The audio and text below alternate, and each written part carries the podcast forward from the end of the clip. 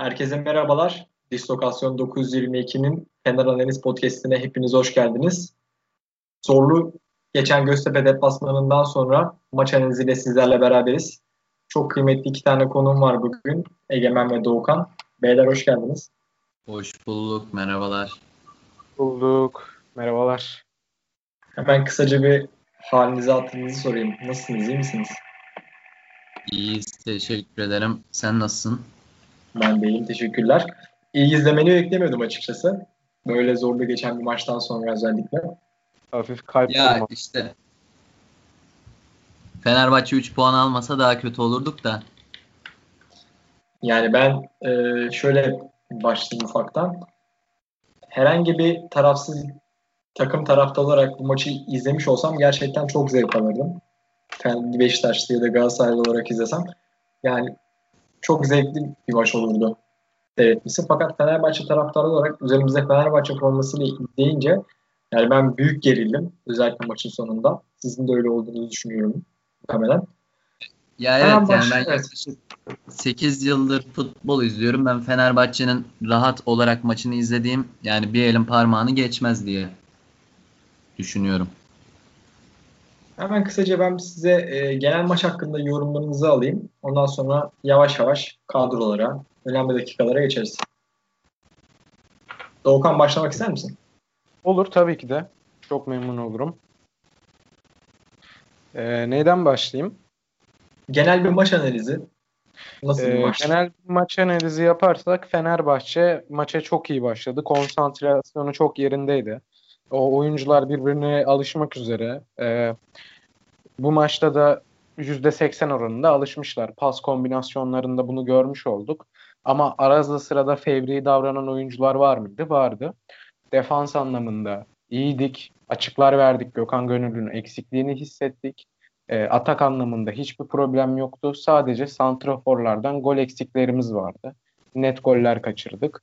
E, genel anlamda orta saha yani bal dök yala pozisyonunda e, maçta ilk dakikalardaki performansı son dakikaya veremedik. Bu üzdü şahsen beni. E, Fenerbahçe'nin azıcık daha hazırlanması gerekiyor. Dediğimiz gibi hani geçen haftalarda konuşmuştuk. Dördüncü hafta takım otur- oturacak demiştik.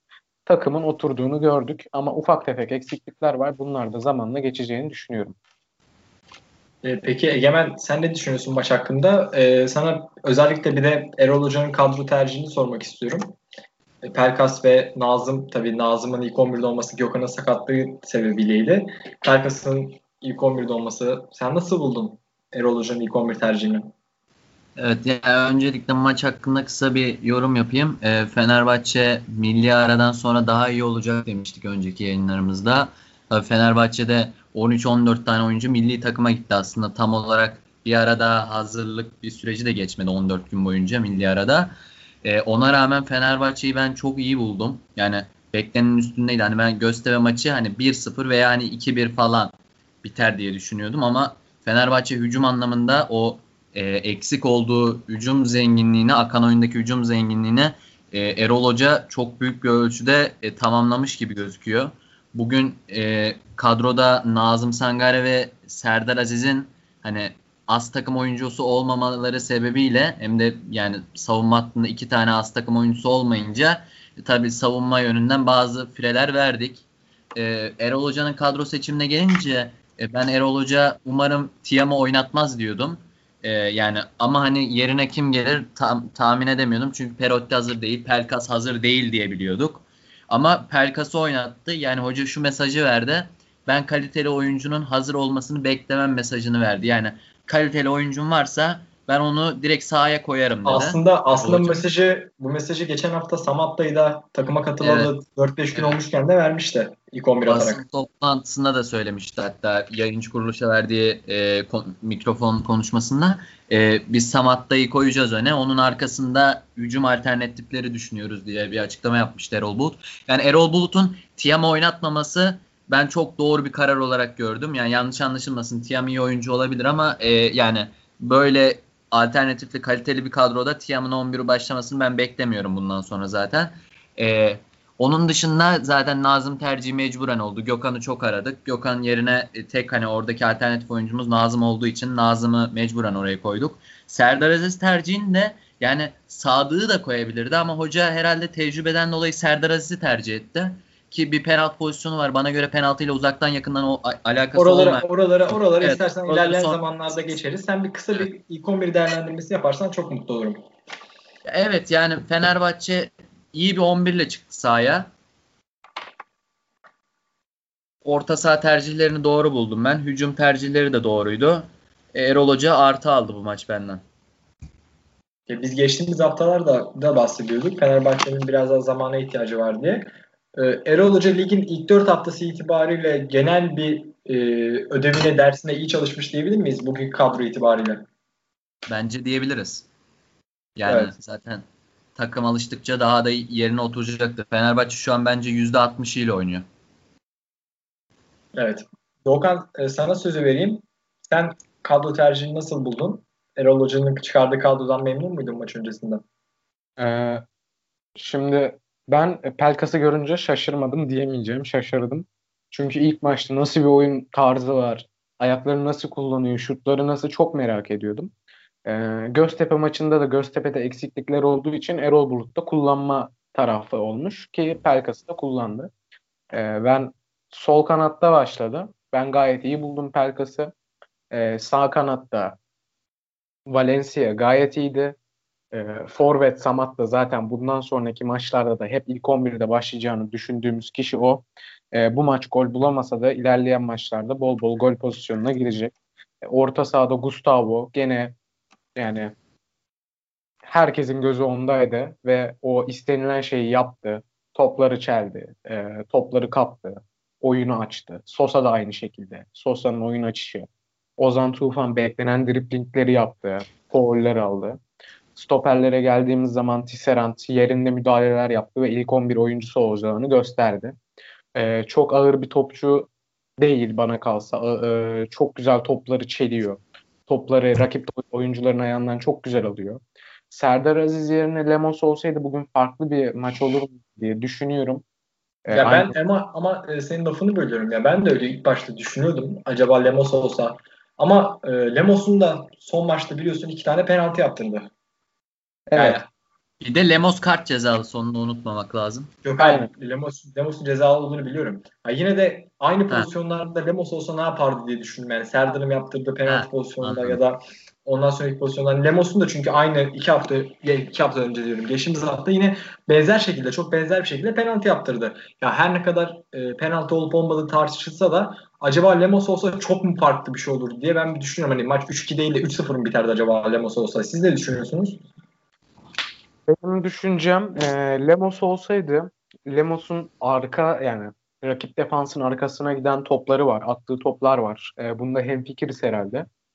E, bu maçta Lemos'un hücum anlamında etkili olabileceğini düşünüyordum. E, düşünüyorum. E, çünkü Lemos hızlı bir topçu bence. E, geçen maçta hızını hızlı, hızlanamadı o son dakika pozisyonunda. Çünkü bir defans e, arkasını 360 derece dönmek yerine hani soldan 180 derece dönmeli bir defans oyuncusu. Hani tam tersi yönünde değil, sol tarafından dönüp gitmeliydi. O zaman hızlanabilirdi. Lemos hızlı bir topçu, çok iyi arka arka tarafa toplar atabilen, e, forveti ka, forvetle rakip takımın kalecisini karşı karşıya bırakabilecek bir topçu. Ben bu yüzden Lemos bu maç olsaydı farklı bir oyun olurdu diyorum. Aynı takdirde Nazım için de aynı şekilde. Gökhan Gönül olsaydı çok daha farklı bir skor olurdu. İsterseniz yavaş yavaş pozisyonlar itibariyle konuşmaya geçelim. Benim hatırladığım kadarıyla siz de bana ekleme yaparsanız sevinirim. Maça çok hızlı başladık. Özellikle e, 3. ya da 4. dakikada Atınç'ın bir ters vuruşu vardı. İrfan İrfan Can'ın çıkardı. Bu arada ben Göztepe'nin kalecisini de çok beğendim. 3 tane gol yemiş olmasına rağmen çok kritik pozisyonlarda e, başarılı performans sergiledi. Ondan sonra bir 3 ve 20-25 arası falan çok bir pozisyon olmadı maçta. Ondan sonra zaten 24. dakikada e, Göztepe'li Poco'nun eliyle kestiği bir top var. İlk önce bunu konuşalım. Sizce penaltı mıydı? Yani ben penaltı olduğunu düşünüyorum da öncesinde Ozan'ın faal e, falan filan muhabbetleri oldu Twitter'da ama yani penaltı pozisyonu üzerinde konuşursak siz ilk aldığımız penaltıyı doğru olduğunu düşünüyor musunuz? Yani e, Ozan Tufan'ın oradaki e, o faul diye konuşulan pozisyon Türkiye'de çoğu maçta yapılan bir pozisyon ve ben o, o, o pozisyonların aynı şekilde kaç kere faul verilmediğini gördüm. Ondan dolayı bir sıkıntı olduğunu düşünmüyorum o pozisyonda da. Onun dışında Ozan Tufan'ın kestiği ve e, Göztepe'li savunma oyuncusunun yaptığı bir el pozisyonu var. El çok net bir şekilde topu yön değiştirtiyor. Hatta Ozan Tufan'ı ortaya açtığında dedik ki yani bu orta nasıl isabetli olmadı falan filan demiştim ben. Sonra bir baktım Ozan Tufan zaten itiraz ediyormuş. Şey pozisyonu aklıma geldi. E, geçen sene Kadıköy'de oynanan 3-1 yendiğimiz Fenerbahçe Beşiktaş maçında da e, penaltı, penaltımızda aynı pozisyon olmuştu. Gustavo kesmişti. Reboşo'nun eline gelmişti. O pozisyona benzer bir pozisyon net penaltı olduğunu düşünüyorum ben. Ondan sonra zaten 20. dakikada Sosa attı Fenerbahçe formasıyla ikinci penaltı golünü attı. İlkini de biliyorsunuz Rize basmanında atmıştı ilk maçında. Ondan sonra 33, 33. dakikada Serdar Aziz'in e, bir penaltı pozisyonu var. Şimdi ben sizde bu penaltı pozisyon hakkındaki görüşünüzü çok merak ediyorum. Ceza sahasında Tripic galiba giren. Serdar Aziz'in müdahalesi de yerde kaldı. Şimdi e, siz muhtemelen şey düşünüyorsunuz. Serdar Aziz orada bir kaydı. Müdahalesi yok. Ama yaptığı hareket tehlikeli gibi geldi bana. Siz ne düşünüyorsunuz? Evet. Yani sizce bu penaltı, hani o gidiş penaltı gidişi. Adama evet. takıldı, takılmadı ona tartışılır. Ama o gidiş penaltı gidişi. Yani en ufak bir dokunuş olsa bile Serdar Aziz'in futbolcuya penaltıdır. Yani siz ne düşünüyorsunuz? Çünkü çok tartışma dönüyor medyada da. Ya Serdar Aziz'in e, zaten en sevmedim hani en yani eksi koysam Serdar Aziz'e herhalde bu yönünden dolayı eksi koyarım. Gereksiz sert, gereksiz tehlikeli müdahaleler yapıyor. Zaten böyle hakemlerin olduğu bir ortamda böyle müdahaleler yaparsanız adam her ne kadar çime takılmış olsa da e, penaltı verecek yani ne yapsın? Sonuçta e, geçtiğimiz sezon yine Göztepe deplasmanında golü 4 dakika 17 saniye bir şey bulmaya çalışmıştı. E, yani Serdar Aziz'in yapmaması gereken bir müdahaleydi ama penaltı yoktu yani açık ve net. Doğukan'ın da düşüncesini merak ediyorum ben. E, ben net penaltı olduğunu düşünüyorum. Ne yalan evet ayrıştığınız bir konu. Hadi hadi tartışın ben de sizi dinleyeyim.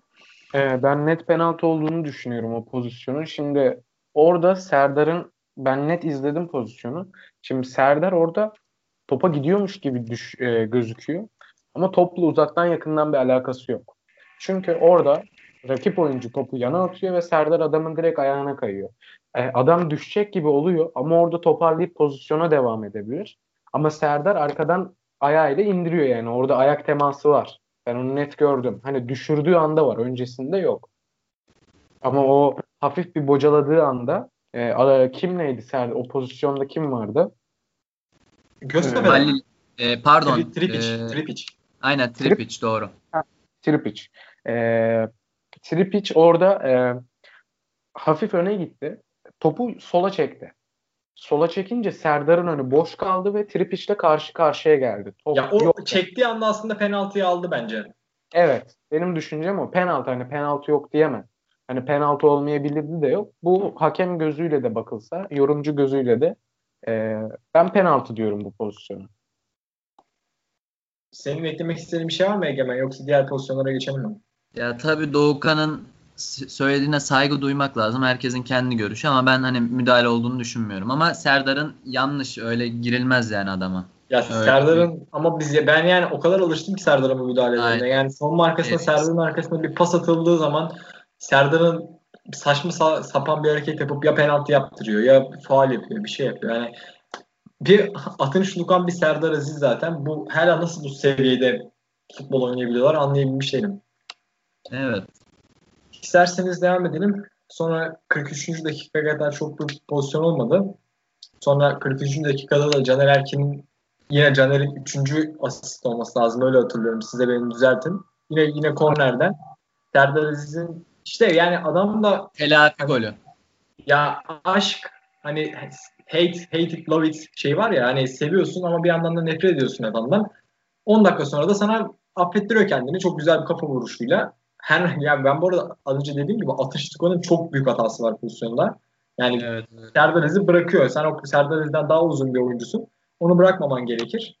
İşte ilk kere 2-1 bitti. Evet ben o golle ilgili bir şey söylemek istiyorum. Öncelikle e, Fenerbahçe'nin bu sezon korner organizasyonlarında yani sezonun başında ben dile getirmiştim. Duran toplarda Fenerbahçe ligin ilk haftasını yani genelde Erol Bulut takımları duran toplardan gol bulabiliyor diye. Çünkü henüz karşıdaki takımlar daha ligin başı olduğu için doğal olarak duran top organizasyonlarına hemen öyle oturmuş olmuyor. Ondan dolayı Fenerbahçe iyi bir duran top organizasyonu yapıyor genelde maçlarda. Bu arada hani kendi şeyimiz olunca söylüyoruz. Rakibi olunca da söylememiz lazım. E, o kornere çıkan top bence korner değildi Evet, yani. bence de- bence de Ağzından kesinlikle. çıkıyor. E, hakem Serdar Aziz pozisyonda yaptığı o yani gözle görülen hatayı öyle kapattı. diyebilirim ben. Yani ben burada çok büyük fana, e, bir taraftar gözüyle bakıp yorum yaptığını düşünüyorum. Benim. Ben bence Yani Yani adam yani bir penaltıyı korner vererek mi telafi ediyor? Ama korner diyelim taca gitti. Hiçbir şey olmadı. Ne olacak o zaman? ya, tamam da sonuç itibariyle gözle görülür ve out. Yani Genelde biz maçlarda gördük böyle işte o tarafa öyle verince bu tarafa böyle verilerek telafi edilen pozisyonları gördüm ben. Neyse çok üstünde durmamak lazım. Sonuç itibariyle kazandık. o, tamam devam edelim. Sonra işte ikinci yarı başladı. İkinci yarıya biraz daha hızlı başladık. Özellikle ilk 5-6 dakikada çok fazla pozisyonumuz vardı. Sonra 51. dakikada 51 ya da 52 olması lazım. Ozan'ın içeri gönderdiği topta Pelkas'ın çok şık bir vuruşuyla uzak direkte 3-1 yaptık skoru. Ondan sonra maç biraz daha bizim hakimiyetimize geçti ama son 15-20 dakika özellikle hani yakaladığımız pozisyonlar var. İşte Sisse'nin kaçırdıkları var. Ondan önce Samatta'nın kaçırdıkları var. Fakat son 10 dakika bizim için çok çok zor geçti benim görüşüme göre. Yani sizce bu e, bizim bu kadar zorlanmamızda Erol Bulut'un oyuncu değişiklik tercihlerinin bir payı var mı? Bence yok. Yani ben oyuncu değişikliklerin ortamı etkilediğini düşünmüyorum. Fenerbahçe geldi geldi geldi. Çok net pozisyonlar kaçırdı. Sonra Göztepe 3 3-2'yi buldu ki Nazım Sangare orada çok kolay bir şekilde kendini yere bıraktı. Yani hiç faulle alakası olmayan bir pozisyon. E, Halil de kesti topu. E, Gilerme ile golü buldu Göztepe. Sonrasında işte yine Fenerbahçe pozisyonlar buldu ama ya iyi ki bu maç futbolun atamayana atarlar kuralı devreye girmedi. Golde sence Altay'ın hatası var mı? Ya ben yani e, hatası var ama bu pozisyon Altay'a yazmaz. Ya, fatura Altay'a çıkmaz öncelikle. Sen ne düşünüyorsun Doğukan? Göztepe'nin ikinci golünde mi? Ya genel olarak yani ikinci yarıdaki oyun, golümüz, ye- yediğimiz gol. Ben ikinci yarıyı şöyle değerlendiriyorum. E, ikinci yarının son e, ilk 15 dakikası, 15-20 dakikası e, gerçekten çok güzel bir Fenerbahçe vardı. E, Fenerbahçe son 10 dakika uzatmayla beraber son 10 dakika ile bozdu, oyunu bozdu. Çok karşılıklı top kayıplarını geçtim. Fenerbahçe'nin top kayıpları e, akıl alır gibi değildi. E, Mert Hakan'ın yaptığı top kayıpları, Ozan Tufan'ın yaptığı top kayıpları. Hani bunlar maç esnasında topu uzaklaştırmak için yapılan top kayıpları. E, topu uzaklaştırıp rahatlatmak istiyorlar ama hani uzaklaştıracak bölgeye de atmıyorlar. Direkt rakip ayağa atıyorlar. Foul yapıyorlar. E, ben bu yüzden e, bunlara çalışılmasını yani tavsiye ederim. Düzgün bir top uzaklaştırma yapmaları lazım. E, top uzaklaştırırken ortaya doğru değil yanlara doğru atılması lazım bence. Ki taç yapsınlar, nefes alsınlar. E, ve giren oyunculara baktığımız zaman e, ben bir tek Ferdi'den umutluydum. E, girenlerde. Hani Ferdi aralardan sıyrılır. Mesela Ferdi bir tane şey frikik kazandırdı. E, Ferdi çok rahat foul alabilen bir topçu. E, Ferdi yol bakımından Erol Hoca nasıl kullanması gerektiğini biliyor. Çünkü Ferdi sıyrıldığı zaman e, herhangi bir darbede kendini nasıl atacağını, nasıl ben buradan bir foul alırım, bunları iyi sezen bir topçu bana göre. E, ama yani kesinlikle e, bu oyunda girmesi gereken birkaç tane topçu vardı. E, bana kalırsa bu maç bir Siste yerine ben Kemal Adem'i'yi sokardım. Yani ilk maç olsa da ben Kemal Adem'i'den yanaydım. Çok merak ediyorum. Çünkü Caner gerçekten güzel ortalar açıyordu. Kornerlerde Kemal Adem'i çok büyük etki yapabilirdi bu maç. Yani 2 metre boy yani neredeyse yani. insan böyle bir hay- hay- şey hayranlıkla bakar adam. Ve e, attığı önceki sezon attığı goller de öyle hani kolay goller atmıyor. Adam gerçekten kafada usta yani kafa atmada topa. E, ben bu maç e, Kemal Adem'i gerçekten görmek isterdim ve gol atabileceğini düşünüyordum olsaydı. Ama genel anlamda Fenerbahçe ikinci yarıda da oynadı, oynadı olmadı.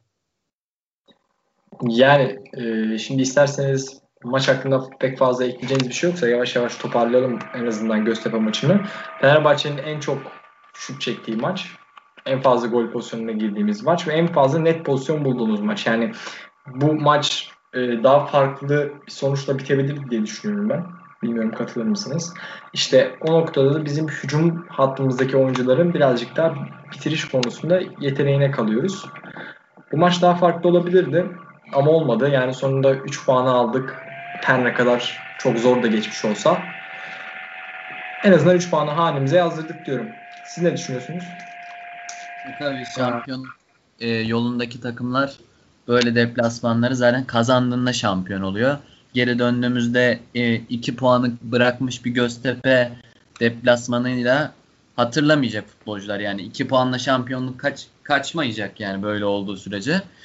Fenerbahçe böyle virajları önemli dönüm noktalarını kazandığı sürece şampiyonluğa gideceğini düşünüyorum ben. Bu maç çok önemliydi. Yani milli ara dönüşlerinde genelde takımlar yani ülkemizde görülen şu milli ara dönüşlerinde genelde böyle bir rehavet olur. Takımlar genelde ele büyük takımlar puan kaybıyla başlarlar.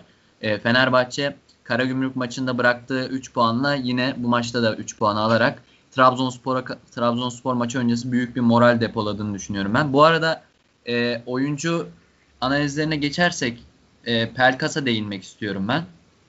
E, Pelkas yani çok kaliteli bir kumaş olduğunu gösterdi bize. Yani kaçırdığı pozisyonlar da olsa Fenerbahçe'de böyle bir Valbuena etkisi yaratabilecek bir oyuncu olduğunu düşünüyorum ben Pelkas'ın.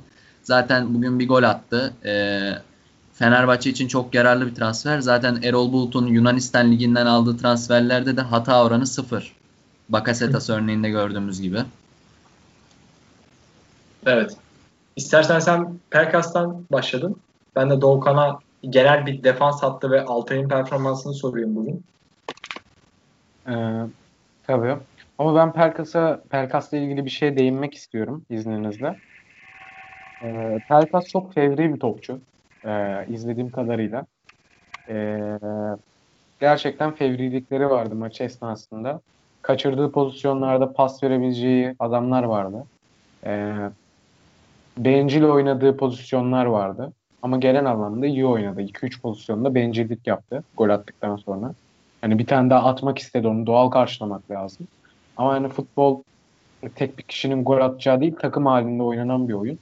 Ee, bunu da Erol Hoca oyunculara aşılıyordur mutlaka. Ben Pelkas'ın da iyileşeceğini düşünüyorum. Egemen'in dediği gibi kumaşı kaliteli bir topçu.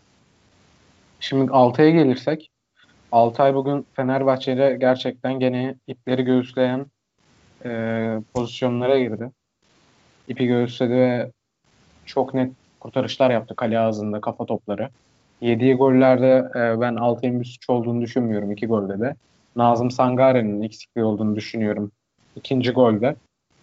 E, Altay genel olarak çok iyi. Defans hattına gelecek olursak Tisserant'la e, Serdar'ı beğendim. Ama Serdar hani yedek denge eksik yani defans eksiği olduğu maçlarda gerçekten iyi. Ama ilk 11'de ben Lemos olduğu sürece Serdar demem. E, Caner Erkin zaten lig başladığından beri 3 asiste gidiyor. E, mükemmel ortaları var. E, çok güçlü bir e, atak yapısı var. Defansa da yardım etti. E, bu maç Gökhan olsaydı Caner'le beraber gerçekten çok iş yapardı. E, Caner'in ben bu sezon şampiyonlukta yüzde 41 etkisi olacağını düşünüyorum. Çünkü bir e, takımın gol makinesini canlandıran bekler ve kanatlardır. Caner de zaten hem bek ve hem kanat niteliğinde bir topçu. Ortalar, şutlar, e, zeka çok ayrı bir topçu. Ben böyle evet. Teşekkür ederim. Egemen sen Pelkas'ı değindin ama ben yine sana orta saha oyuncularını da sana soracağım. Orta saha evet. hakkında ya, aslında ben maç öncesinde kadro gördüğümde e, şaşırdım. Hani Pelkas'ı gördüğümde şaşırdım ve e, böyle bir orta saha yapısı beklemiyordum ne olursa olsun Erol Hoca'dan. Sen nasıl değerlendiriyorsun orta saha kurgusunu?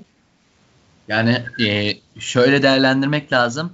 Orta sahada yer kalmadığından dolayı Pelkas kanatta oynadı. Yani Fenerbahçe'nin orta saha oyuncuları o kadar kaliteli oyuncular ki. Yani e, mesela Ozan'ı çıkart desen kim katılabilir bu görüşe? Kimse katılamaz Ozan'ı. Hani Ozan öyle kolayca kesemezsin. Sosa'yı kesebilir misin? Kesemezsin. Gustavo'yu kesebilir misin? Onu zaten çok zor kesmen. E, Pelkas bugünkü performansı ki ben çok kaliteli bir oyuncu olduğunu düşünüyorum. E, sonrasında kesebilecek misin? Yine kolay kesemeyeceksin. Ama kenarda bir de Mert Hakan var. Mert Hakan'ı da unutmamak lazım.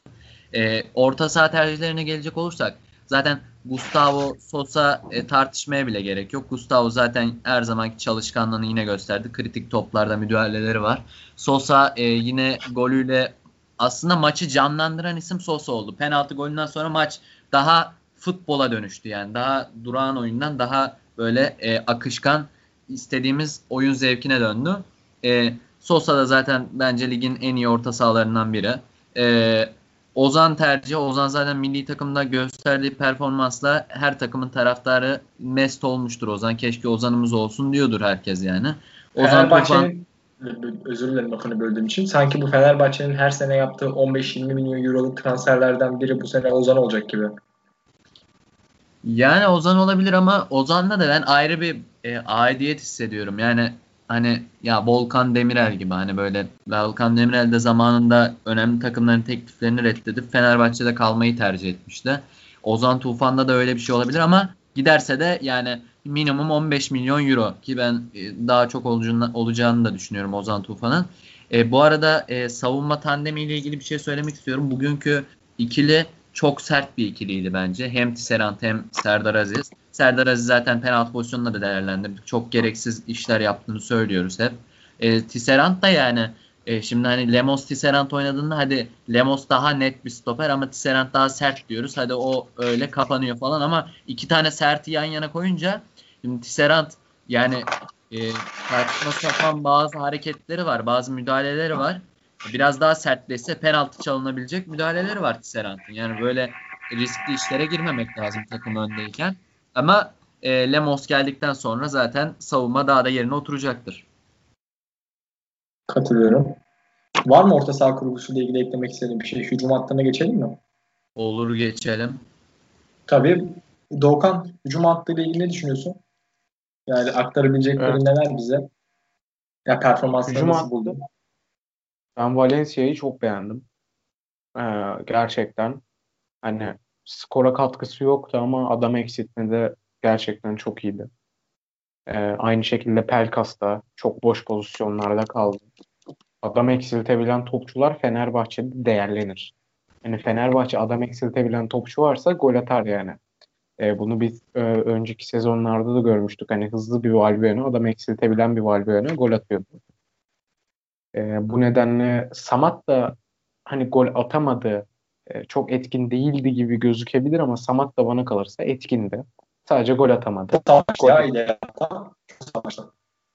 Yani e, Samat da gerçekten e, şut, at, şut attı ama gol atamasa da bu maçın iyilerindendi ben. Yani Samatta'ya artı veririm bu maç. E, takımda eksi vereceğim tek kişi herhalde Nazım Sangare. Bir de Serdar Aziz olur. Tek kişi demeyeyim iki kişi. E, geri kalanı ben çok beğendim hücum hattında. Orta sahayla beraber hücuma çıktık. Orta sahayla beraber defansa geldik. Yani orta saha bir ileri bir geri gitti. Ve hiç yani şeyinden e, taviz vermedi oyunundan son dakikalara kadar. Ondan... Birinci bölge, birinci bölge ve üçüncü bölge arasındaki bağlantı oyununu çok iyi kurguladı özellikle orta saha oyuncuları. O bağlantıyı çok iyi düzenlediler. Evet. Yani Caner, evet. Caner e, Caner Berkaçlarla geldi orta sahadan. Hani Gustavo verdi, Gustavo attı, Caner geldi, ortaya attı. Öyle. Hani hep böyle geldiler. Ve gerçekten e, ben çok beğendim. Bu maç Gökhan olsaydı sağ tarafta da Sosa ile Gökhan ikilisini çok çok görecektik. Yani Gökhan'ın ortaları, sürpriz koşuları yani Sosa ile beraber uçarlardı. Gustavo ile Caner ayrı olurdu. So, yani, e, sonra Sosa ile Gökhan apayrı bir ikili.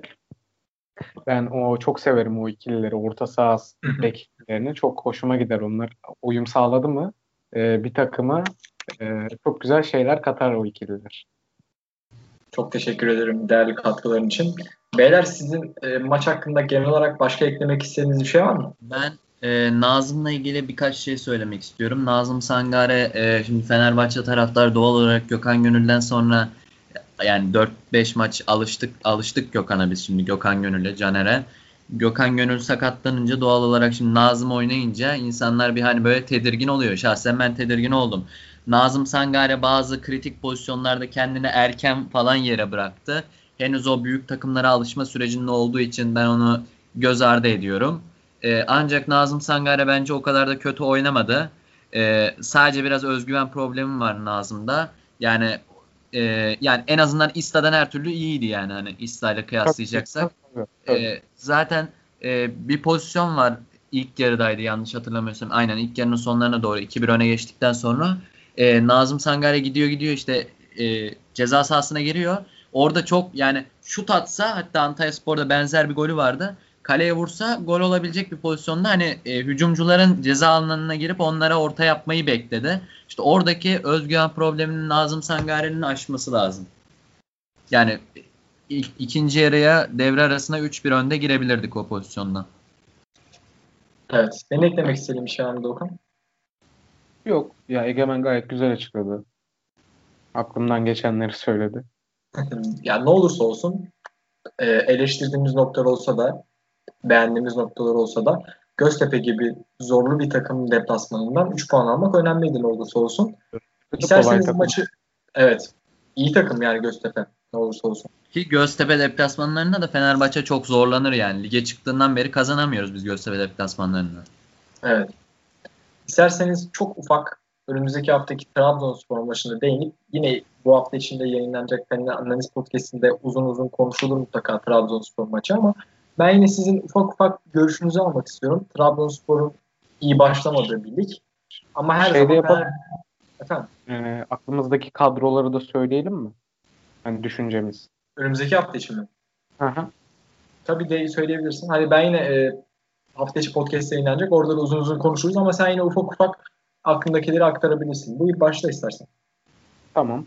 Ee, ben Trabzonspor'un e, Egemen'le bu bizim Egemen'le konuşuyoruz hep bu maçları. Trabzon maçları bizim çok sevdiğimiz maçlar. Egemen'le eğleniyoruz o maçlarda. Ee, Trabzonspor'a son maçlarda bir galibiyetimiz yok. Ee, Trabzonspor'un bir üstünlüğü olsa da son maçlarda ve Fenerbahçe Trabzonspor e, arasında e, en güçlü rakip en güçlü taraf Fenerbahçe'dir her zaman. Bunu herkes bilir. E, favori Fenerbahçe'dir. Ben e, önümüzdeki hafta e, güçlü bir Fenerbahçe göreceğimizi düşünmüyorum. Biliyorum çok güçlü bir Fenerbahçe olacak. Asıl oyununu Trabzonspor karşısında sergileyecek bir Fenerbahçe olacak. E, fark fark atacak bir Fenerbahçe olacağını düşünüyorum. E, ondan dişli bir rakip Trabzonspor ama Fenerbahçe kadar e, tabiri rica eder ki saldırgan değil şu anda. Fenerbahçe gerçekten tuttuğunu e, bırakmayan bir takım.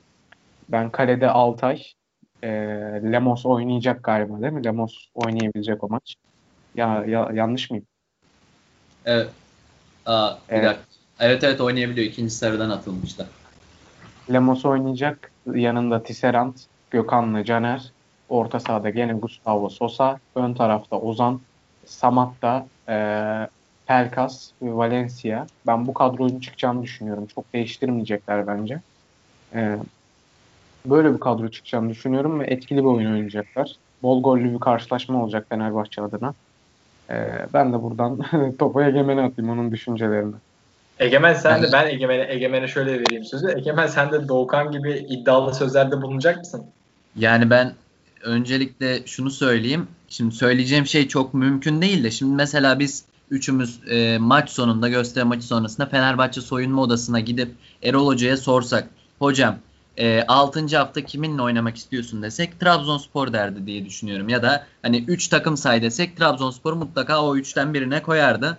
E, Trabzonspor maçında Fenerbahçe'nin çok ağır bir favori olduğunu düşünüyorum. E, yani ben hani Göztepe maçından şahsen korkuyordum. Karagümrük maçından da korkuyordum.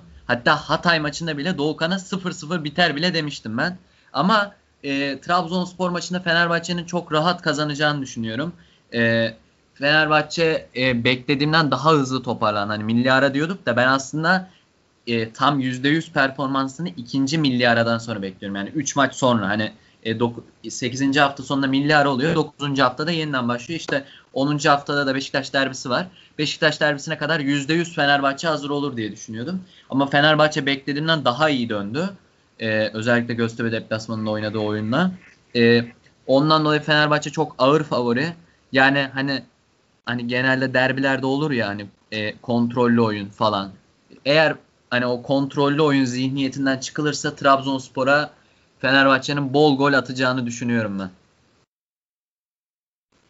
Birer tane de sizden skor tahmini alayım.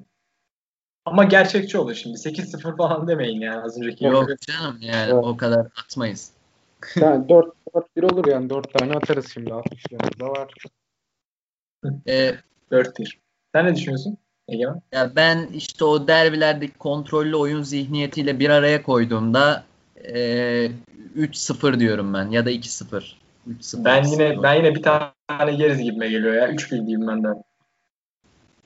Yani işte Lemos'a güveniyorum ben o zaman. Tamamdır.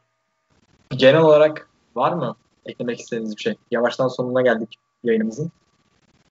Şu anlık benim eklemek istediğim bir şey yok. Güzel bir hafta sonu geçirdik. Fenerbahçe yendi daha da güzelleşti. Bakalım yarınki Galatasaray Alanya Spor maçının sonucunu bekleyeceğiz. Senin de Okan var mı? Yok ben de yarınki Galatasaray Alanya Spor maçının sonucunu bekliyorum. Bak, ne şimdi olacak? Alanya, Alanya açısından mı bekliyorsunuz? Galatasaray açısından mı? Alanya çünkü bize daha yakın. Ya, evet. ya evet. E, şahsen ben hani Alanya Spor'a genelde kamuoyunda e, şans verilmese de ben Alanya Spor'dan korkuyorum. Yani e, beraberlikle Alanya Spor galibiyet arasında kaldım. Bu arada ben kesinlikle Alanya Spor e, yenilmez diyorum bu maç. Hani tahminim. E, Galatasaray'ın alma ihtimali çok düşük bence ki seyircisiz oynanacak maç her ne kadar localar olsa da Alanya Spor'un da formu gözler önünde. E, Alanya Spor bu maçı ya bir tahmin yapacak olursam berabere diyorum ben. Ya o, maçı tahmin, o, o maça tahmin işini biz Galatasaraylı arkadaşlara bırakalım da gerisi önemli değil. Dediğim gibi e, iyi bir maçtı. Zevkli bir maçtı en azından. 3 puan aldık. Önümüzdeki hafta Trabzonspor'da Trabzonspor'u ağırlayacağız içeride. O maça da işte bir hafta kaldı. Umarım o zamana kadar güzel zaman geçiririz. Kazanırken ileriye dönük olumlu sinyaller vermek bence önemlidir. Fenerbahçe bugün ileriye yönelik olumlu sinyaller verdi. Bu da çok önemli yarışta. Evet katılıyorum ben de senin sözlerine. Ağzınıza sağlık beyler. Dinleyenlere de teşekkür ederim ben. Hepinize iyi akşamlar diliyorum. İyi akşamlar.